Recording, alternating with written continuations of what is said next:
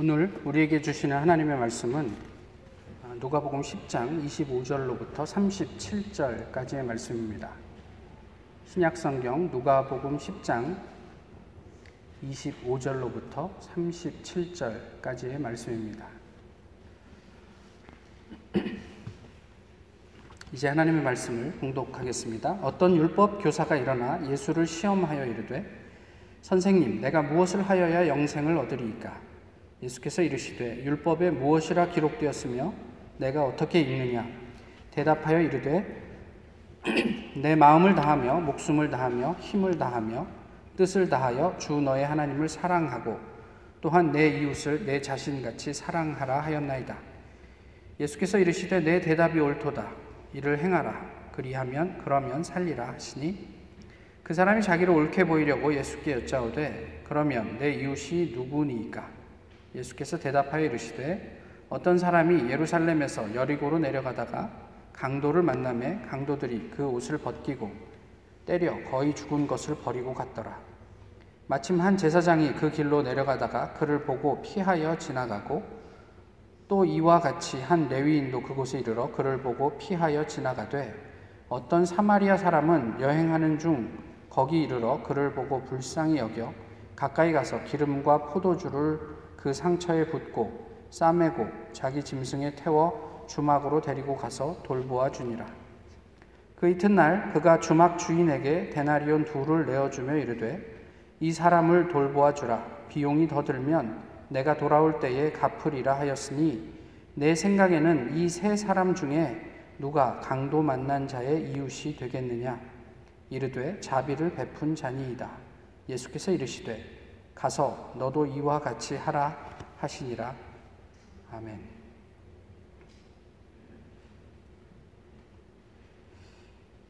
아름다움은 무엇이라고 생각을 하십니까? 아름다운 신앙인이다. 그러면 어떤 그림이 그려지시나요? 지난주에 그 베트남 여성 아내를 폭행한 남편의 이야기가 한국에서는 많이 회자되었습니다. 사진을 하나 보시면요. 구속 당시의 사진인데요. 이 사진을 보시면서 무엇이 보이십니까? 저는 이 사진을 보면서 그리스도인이 보이던데 어떠신지 모르겠습니다. 이분이 입고 있는 옷을 보시죠. 뭐라고 쓰여 있죠? 험보 이렇게 쓰여 있습니다. 이분은 평소에 굉장히 겸손한 분이에요. 그래서 평소에도 내가 겸손하게 살아야지. 그리고 티셔츠 하나를 골라도 저런 겸손한 티셔츠를 골라서 입고 다니시는 분입니다. 이렇게 이야기할 수 있을까요? 사건의 내용을 잘 모르시는 분은 그렇다고 치더라도 우리가 그 모든 것을 알고 있는 마당에 이분이 입고 다니는 것과는 별개로 이분의 삶을 보고 우리는 이분을 평가하게 마련입니다. 지난 몇 주 우리는 교회 안에 있는 특히 신앙에 나름 일가견이 있다는 사람들이 교회의 많은 문제들의 가장 큰 고민이다. 라는 이야기들을 종종 나누었습니다.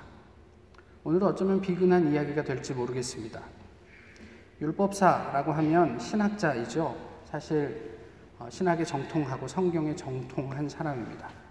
그가 예수님을 시험하기 위해서 예수님에게 질문을 던집니다. 어떻게 하면 영생을 얻을 수 있겠습니까? 그가 신학적인 이론을 몰라서 예수님께 물은 게 아니고 예수님은 어떻게 좀 이렇게 걸어볼까? 이런 의도를 가지고 예수님에게 물었습니다. 이에 대해서 예수님이 반문하시죠. 이게 예수님의 특기인데요. 너는 어떻게 생각하냐? 율법에는 무엇이라고 기록되어 있고 그 율법을 너는 어떻게 읽고 있느냐? 이렇게 이야기를 하십니다. 그러자 이 신학자가 목힘 뜻을 다해서 하나님을 사랑하라 이렇게 대답합니다. 목숨과 힘과 뜻을 다해서 하나님을 사랑하라. 그리고 이웃을 사랑하는데 내 몸처럼 이웃을 사랑해야 한다. 저는 그렇게 읽고 있습니다. 라고 이야기를 했죠. 예수님이 뭐라고 대답하셨습니까? 훌륭하다. 이렇게 얘기를 하셨어요. 그리고 잘 알고 있으니까 이제 그 아는 대로 살아라. 그리하면 살게 될 것이다. 이렇게 말씀하셨어요. 예수님의 반응에 이 신학자가 흥분했을까요? 막 칭찬해 주니까 좋았을까요? 아니면 자신감이 넘쳤을까요? 다른 질문을 합니다. 그러면 누가 내 이웃입니까? 근데 그 이전에 뭐라고 성경이 얘기하냐면 그 사람이 율법사가 예수님에게 옳게 보이려고 다시 질문을 했다 이렇게 얘기를 하잖아요. 여기에 그 신학자의 자신감이 드러납니다.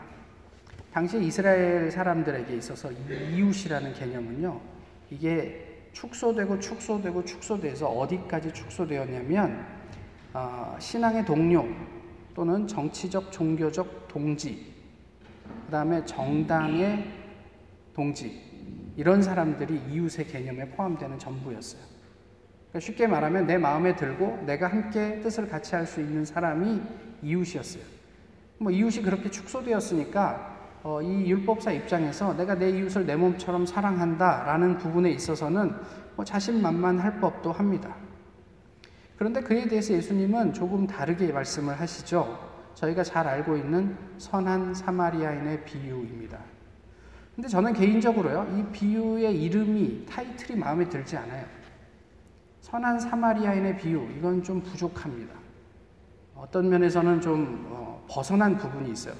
완전히 잘못됐다 이렇게 얘기하기는 좀 어렵지만 그렇단 말이에요.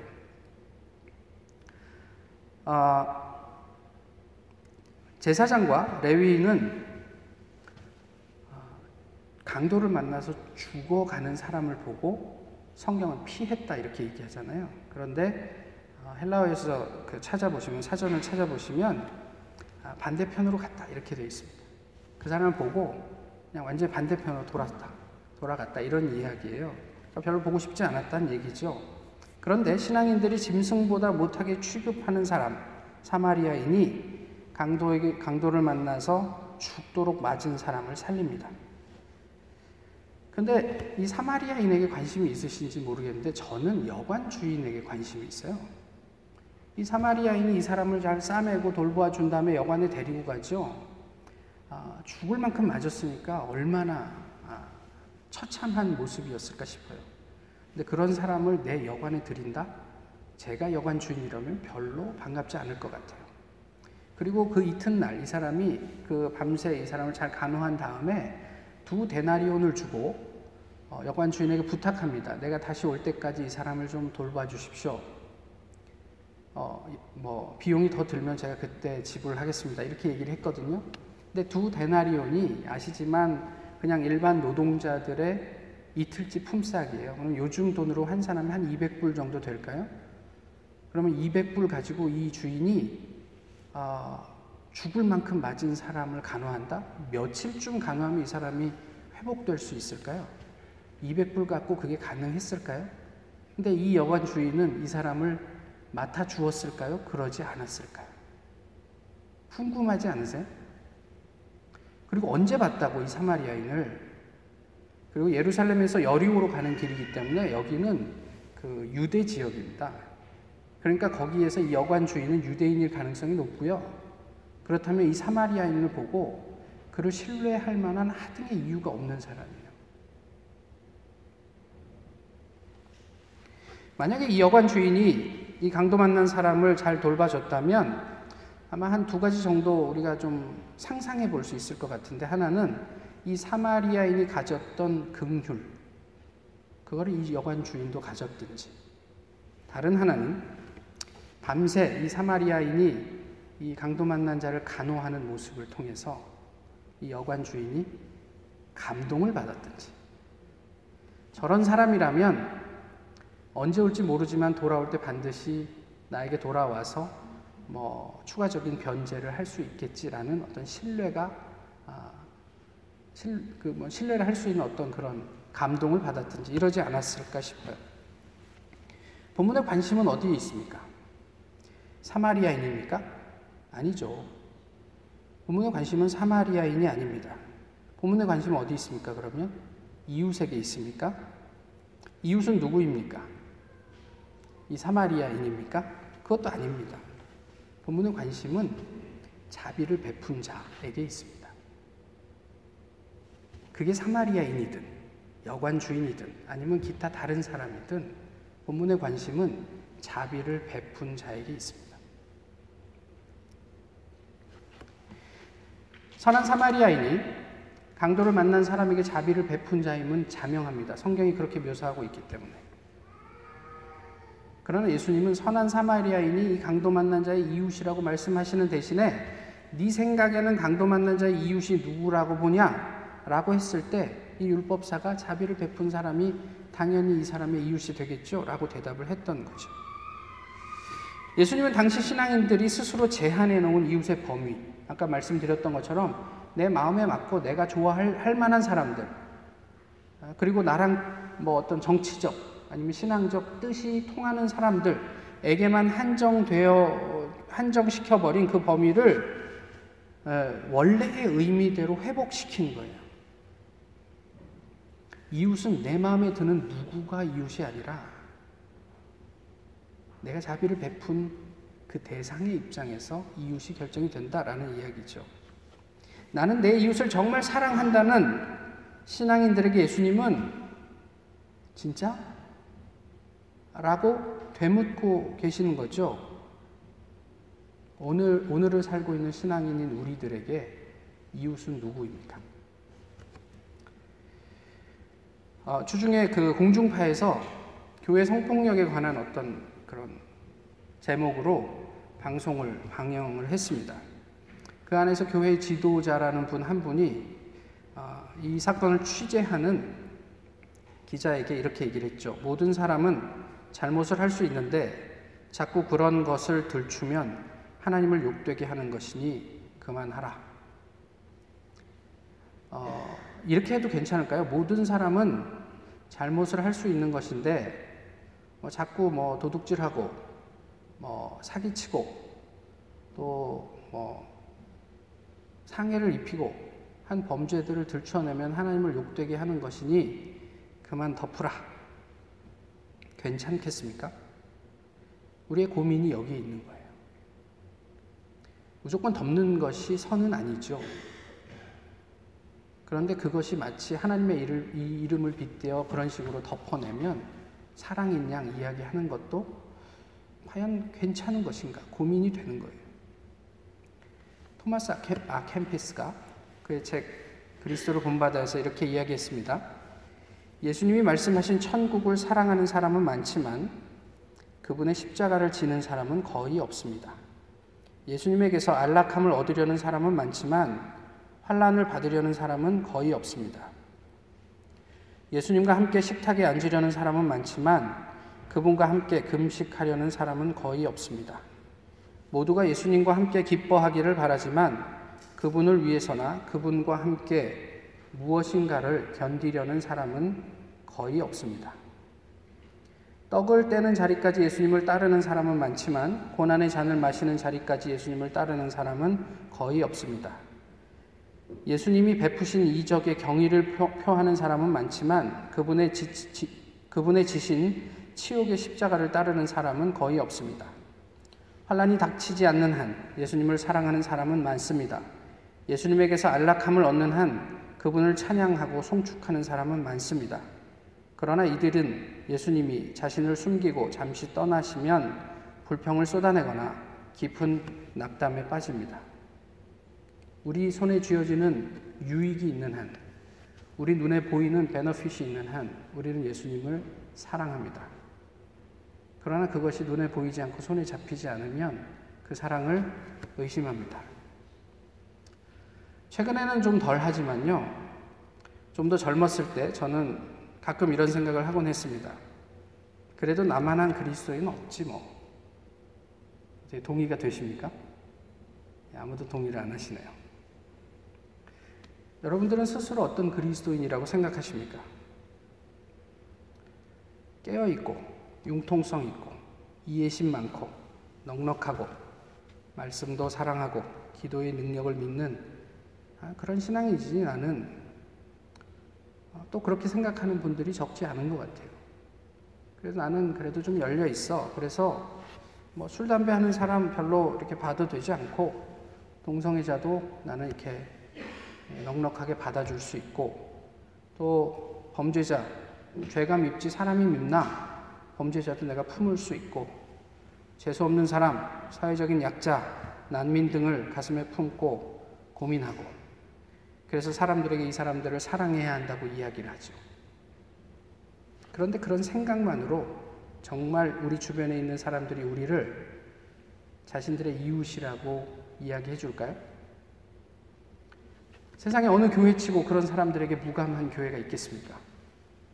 그런데 교회 주변에 있는 이웃들이 우리를 향해서 저 교회는 나의 이웃이야, 교회를 향해서 저 교회는 우리의 이웃이지 라고 인정해 줄까 싶은 거예요. 지난 주간에 사보이 월마트에 갈 일이 있어서 잠깐 들어갔다가 나오는 길에요. 사보이 월마트에서 나오면 그 닐로 좌회전해야 되는데 이제 차선이 두 개가 있습니다. 좌회전 차선이. 근데 그 왼쪽 중앙 분리대 위에 홈리스 한 분이 서 계셨어요. 그래서 제가 그 첫 번째 차였는데 하필 제가 왼쪽 차선으로 갔을까요? 오른쪽 차선으로 갔을까요? 예, 오른쪽 차선으로 갔습니다. 예, 좋은 그리스도인인데 예, 오른쪽 차선으로 갔습니다. 잠시 고민을 했고 신호가 떨어져서 지나치면서 생각을 했죠. 좀 도와주면 될 텐데 왜 안 도와줬지? 일단 불편해요. 또 귀찮기도 하고 그걸 도와줘야 할 사람이라는 점에 대해서는 부정하지 않습니다. 동의하는데 현금을 주자니 들은 얘기가 너무 많아요. 현금 주면 뭐 술 사 먹고 무슨 뭐 마약하고 뭐 이런 얘기들 너무 많이 들었어요. 그렇다고 제 시간을 내서 차를 돌려서 그분에게 도움이 될 만한 음식이 됐든 무엇이 됐든 것들을 이렇게 사줄 만큼의 관심은 제게 없는 거예요. 마음이 편치 않았죠. 이틀 뒤에 사보이에 좀 갈 일이 있어서 뭐 일을 좀 하고 돌아 나오는 길에 또 다른 노숙자를 만났습니다. 이렇게 철길이 있는데 신호 대기하는 그 옆에 서 계시더라고요. 신호 때문에 차를 세우지 못하고 지나쳤지만 이틀 전에 생각한 것이 있던 터라 또 주일 말씀이 오늘 본문인지라 차를 돌려서 다시 그 사람에게 가서 잠시 이야기를 나누고 그분에게 필요한 음식을 좀 대접하고 돌아왔습니다. 이렇게 이야기가 진행됐으면 얼마나 좋았겠습니까? 신호 대기 중에 잠시 망설였어요. 이 사람 어떻게 해야 되지? 근데 마침 신호가 떨어지는 거예요. 그래서 할 수 없이 제 마음은 있는데 할 수 없이 그 신호를 지나쳤습니다. 순간 차를 돌려야 할까 잠시 고민했는데 갑자기 피곤이 몰려와가지고 빨리 가서 쉬어야겠다. 그러고 가던 길을 그냥 갔습니다. 비참한 일입니다. 저에게서는 적어도 상당히 이게 참담한 일이에요. 왜 안 될까? 생각으로는 좋은 그리스도인이고 생각 속에서는 매일 수십 명, 수백 명도 더 아름답게 돕고 함께하는 상상을 하는데 저는 그런 목사입니다. 그렇게 보면 저는 굉장히 성경적인 목사예요. 오늘 본문에 나와 있잖아요. 제사장, 레위인은 그 사람을 보고 피했다. 얼마나 이처럼 제사장과 레위인과 닮아 있는지. 꼭 성경이 이런 것을 쫓으라고 얘기하지 않았음에도 제 삶은 그렇게 살아가고 있는 거예요. 우리의 이웃은 누구입니까? 도대체 누가 그리스도인입니까?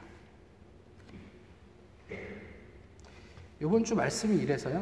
맨날 눈에 보이는 게 그런 분들이지만 캠퍼스를 운전하고 가는데 이번 주에 얼마나 더웠습니까? 한낮에 목발을 짚고 땡볕을 지나는 학생을 봤습니다. 다쳐서 목발을 짚는 게 아니고 그냥 장애가 있는 분이에요. 지나치는데 태워주고 싶다는 생각을 하면서 이런 생각이 꼬리를 물었습니다. 누가 더 쉬울까? 그 목발을 짚고 가는 학생을 내 차에 태워서 가야 하는 곳까지 데려다 주는 게 쉬울까? 아니면 노숙자를 차에 태워서 음식을 대접하는 게 쉬울까? 노숙자 사이에서도 요즘 그렇게 깔끔한 노숙자들이 그린에 있습니다. 만나보셨는지 모르겠지만 그 사람을 만나는 게 쉬울까요? 아니면 냄새나고 지저분한 노숙자를 만나는 게 더 쉬울까요? 내 몸과 같이 사랑하라 했는데 실상 저의 삶은 또 우리의 삶은 그러지 못하죠. 세상 어떤 사람이 모든 사람을 내 몸처럼 사랑할 수 있을까요?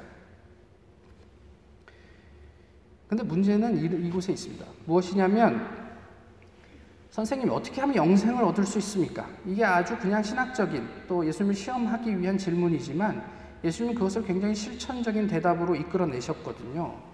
율법이 무엇이라고 말하는가? 하나님을 사랑하고 내 이웃을 내 몸처럼 사랑하라 이것이다. 맞다. 그러니까 너도 가서 그렇게 해라. 이렇게 말씀하셨거든요. 그런데 우린 그렇게 못하잖아요. 그러면 우리의 영생은 어디가 있는 겁니까? 우리가 교회를 다니면서 가장 중요한 어떤 그런 부분으로 삼는 우리의 구원은 도대체 어디에 있는 겁니까? 영생을 위해서는 이웃을 내 몸처럼 사랑해야 한다 성경은 이야기하는데 이게 불가능해 보여요. 우리의 삶을 아무리 돌아봐도 내 몸처럼 사랑하는 사람은 그냥 대단히 한정적이에요. 한 명, 두 명 있을까 말까 한. 어떻게 하면 가능할까? 근데 그 가능성을 이웃이 아닌 하나님에게서 찾는 거예요. 하나님을 사랑하라. 그리고 또한 이와 같이 내 이웃을 내 몸처럼 사랑하라. 근데 하나님을 사랑하되 목숨과 마음과 뜻을 다해서 사랑하라. 이렇게 말씀하고 있죠. 다른 표현으로 좀 찾으면 33절과 37절에 나와 있는 불쌍히 여김, 또 자비. 이것을 우리가 옛날에는 어떻게 헬라어로 이야기했냐면 스플랑크니조마이라고 얘기했어요. 오늘 본문에도 동일한 단어가 쓰여져 있어요. 이 스플랑크니조마이는 그 사람을 보면 불쌍하다고 느끼는 정서가 아니고 그냥 그 사람을 위해서 뭔가 움직이고 있는 나를 표현하는 단어예요. 불쌍함이 아니라 그냥 그 사람의 필요를 내가 채워주고 있는 어떤 그런 행동하고 있는 긍휼 이런 거를 의미하는 단어란 말이에요. 이런 가정을 한번 해보시죠. 저희 가족 중에 누군가 하나가 불치병으로 죽어가고 있습니다. 가정이니까요. 그런데 내가 정말 싫어하는 사람 100명을 만나서 10분씩 대화를 하면 저희 가족 죽어가는 가족이 나을 수 있다. 그러면 만나시겠습니까? 안 만나시겠습니까? 고민이 되십니까? 저 같으면 만날 것 같아요. 이 경우에는 방향은 좀 다르지만 가족에 대한 스플랑크니조마이 때문에 평소 같으면, 평상시 같으면 할 수 없는 일을 하게 만드는 거예요. 스플랑크니조마이가. 다른 방향이지만. 하나님을 사랑하는 것, 목숨과 힘과 뜻을 다해서 사랑하는 것이 결국 가족을 넘어서 이웃에게까지 예수님의 아가페, 스플랑크니조마이를 가능하게 하지 않을까 싶은 거예요. 하나님을 사랑한다. 이것은 제가 목사이기 때문에 아니면 교회의 어떤 직책을 가진 것으로 모태신앙이라는 이름을 가진 것으로 자동적으로 드러나는 게 아닙니다. 험불이란 문구가 적힌 옷을 입었다고 그 사람이 겸손해지지 않는 것과 같은 이야기죠. 그러면 사마리아인이 가진 불쌍히 여김, 자비, 이것은 우리의 삶 속에서 어떻게 드러날 것인가? 이게 이제 우리의 고민인 거예요. 제가 이전에 그 아가페에 대한 이야기를 몇 번 나누었습니다. 예수님께서 베드로에게 네가 나를 사랑하느냐 할 때부터 아가페 하느냐 아니요 저는 예수님을 필레오 합니다 할 때부터 이야기를 좀 나누었습니다. 그러면서 무슨 이야기를 했냐면 이 아가페는 하나님으로부터만 유발될 수 있는 것이다 라고 이야기를 했죠. 베드로가 예수님의 질문 내가 나를 아가페 하느냐에 아가페로 답할 수 없던 이유가 무엇이었을까? 그런데 그럼에도 불구하고 그가 사역 말미에 자신의 제자들에게 그 아가페를 격려하고 그렇게 서로 사랑하라고 이야기했다는 것은 그가 사역을 통해서 처음에 예수님 부활하셨을 때 만났을 때는 자신이 없었던 그 아가페를 어떤 형태로든지 경험하고 몸소 체험했기 때문에 제자들에게 그렇게 격려할 수 있었던 것이 아닌가라고 이야기를 나누었습니다. 그렇죠? 그 아가페를 격려했다는 게 어떤 의미일까? 근데 오늘 본문에서 예수님께서 말씀하신 단어 중에 중요한 단어 하나가 3번 반복되는데 행하라 이거예요. 네 말이 옳다. 너도 가서 그대로 행하라. 그리고 자비를 베푼 자니이다 할 때 베풀다가 동일한 단어이고요. 맨 마지막에 가서 너도 그처럼 행하라. 그처럼 하라. 이게 같은 단어입니다. 근데 이 안에 무슨 뜻이 있냐면 시간을 보내다라는 의미가 있어요. 가서 너도 하나님과 시간을 보내라. 가서 너도 너희 이웃과 시간을 보내라. 예수님께서는 우리에게 그 사람을 도와주고 그 사람을 모든 배고픔을 해결하고 이런 말씀을 하신 게 아니라 그 사람과 함께 시간을 보내주라 이렇게 말씀을 하신 거예요. 하나님을 사랑하십니까? 어떻게 사랑하십니까? 말로만, 마음으로만 불타듯 하나님을 사랑한다 고백하십니까? 아니요, 시간을 보내시란 말이에요. 목숨과 힘과 뜻을 다해서 하나님과 시간을 보내시면 이웃과 시간을 보내고 있는 나를 보게 될 것이다. 이게 성경의 이야기예요. 율법사는 맨날 책상에 앉아서 하나님의 구원, 영생, 이웃, 사랑을 고민합니다. 그러나 그의 삶에는 그 실천이 없었던 거예요. 예수님께서 말씀하실 때 너희가 무시하는 그 사마리아인들이 너희처럼 성경에 대해서 율법에 대해서 정통하지 않을지는 몰라도 그들의 삶 속에서 너희는 뭘 느끼냐라고 묻는 거죠.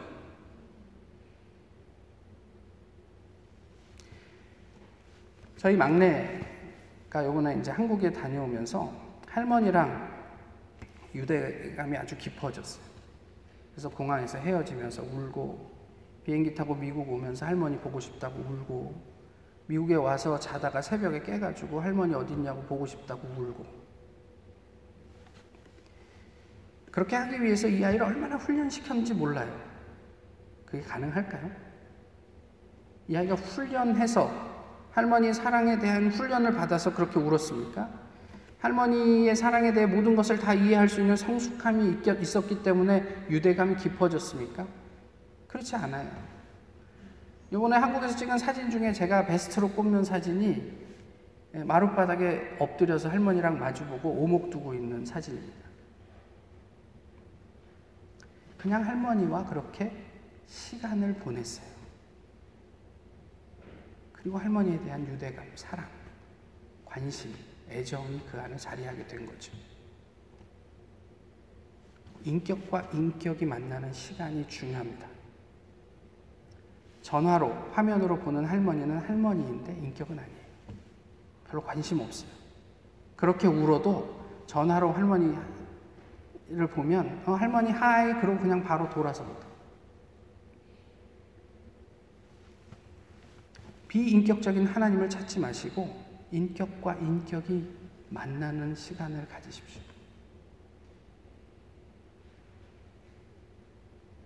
그냥 기적만 바라고 앉아있지 마시고 하나님께서 정말 나의 삶을 통해서 뭘 기대하시고 원하시는지에 대한 어떤 깊은 고민과 생각 속에서 하나님과 더불어 교제하시란 말이에요. 하나님은 무조건 다 용서하실 거야 라고 모든 우리의 죄를 퉁치고 넘어가지 마시고 하나님께서 나의 그런 연약함을 어떻게 다루시기 원하시는지 구체적으로 하나님과 더불어 대화하며 기도하시잖아요.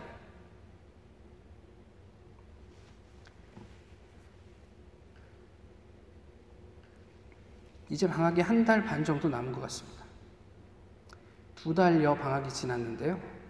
그동안 하나님과 얼마나 시간을 보내셨습니까?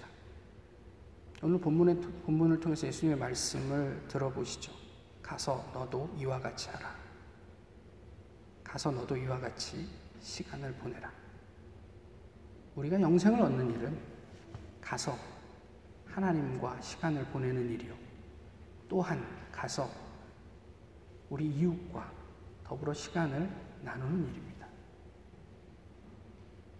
그저 그냥 멀리 서서 그래 돈 한 푼 주고 많은 일들이 아니라 그들을 스플랑크니조마이를 가지고 품어줄 수 있는 데까지 어떻게 하면 나갈까? 하나님과 시간을 보내면서 그런 고민을 하시잔 말이에요.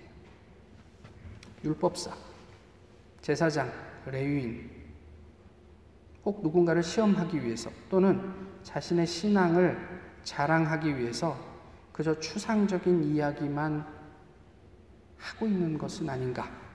우리의 신앙을 좀 돌아보았으면 좋겠습니다.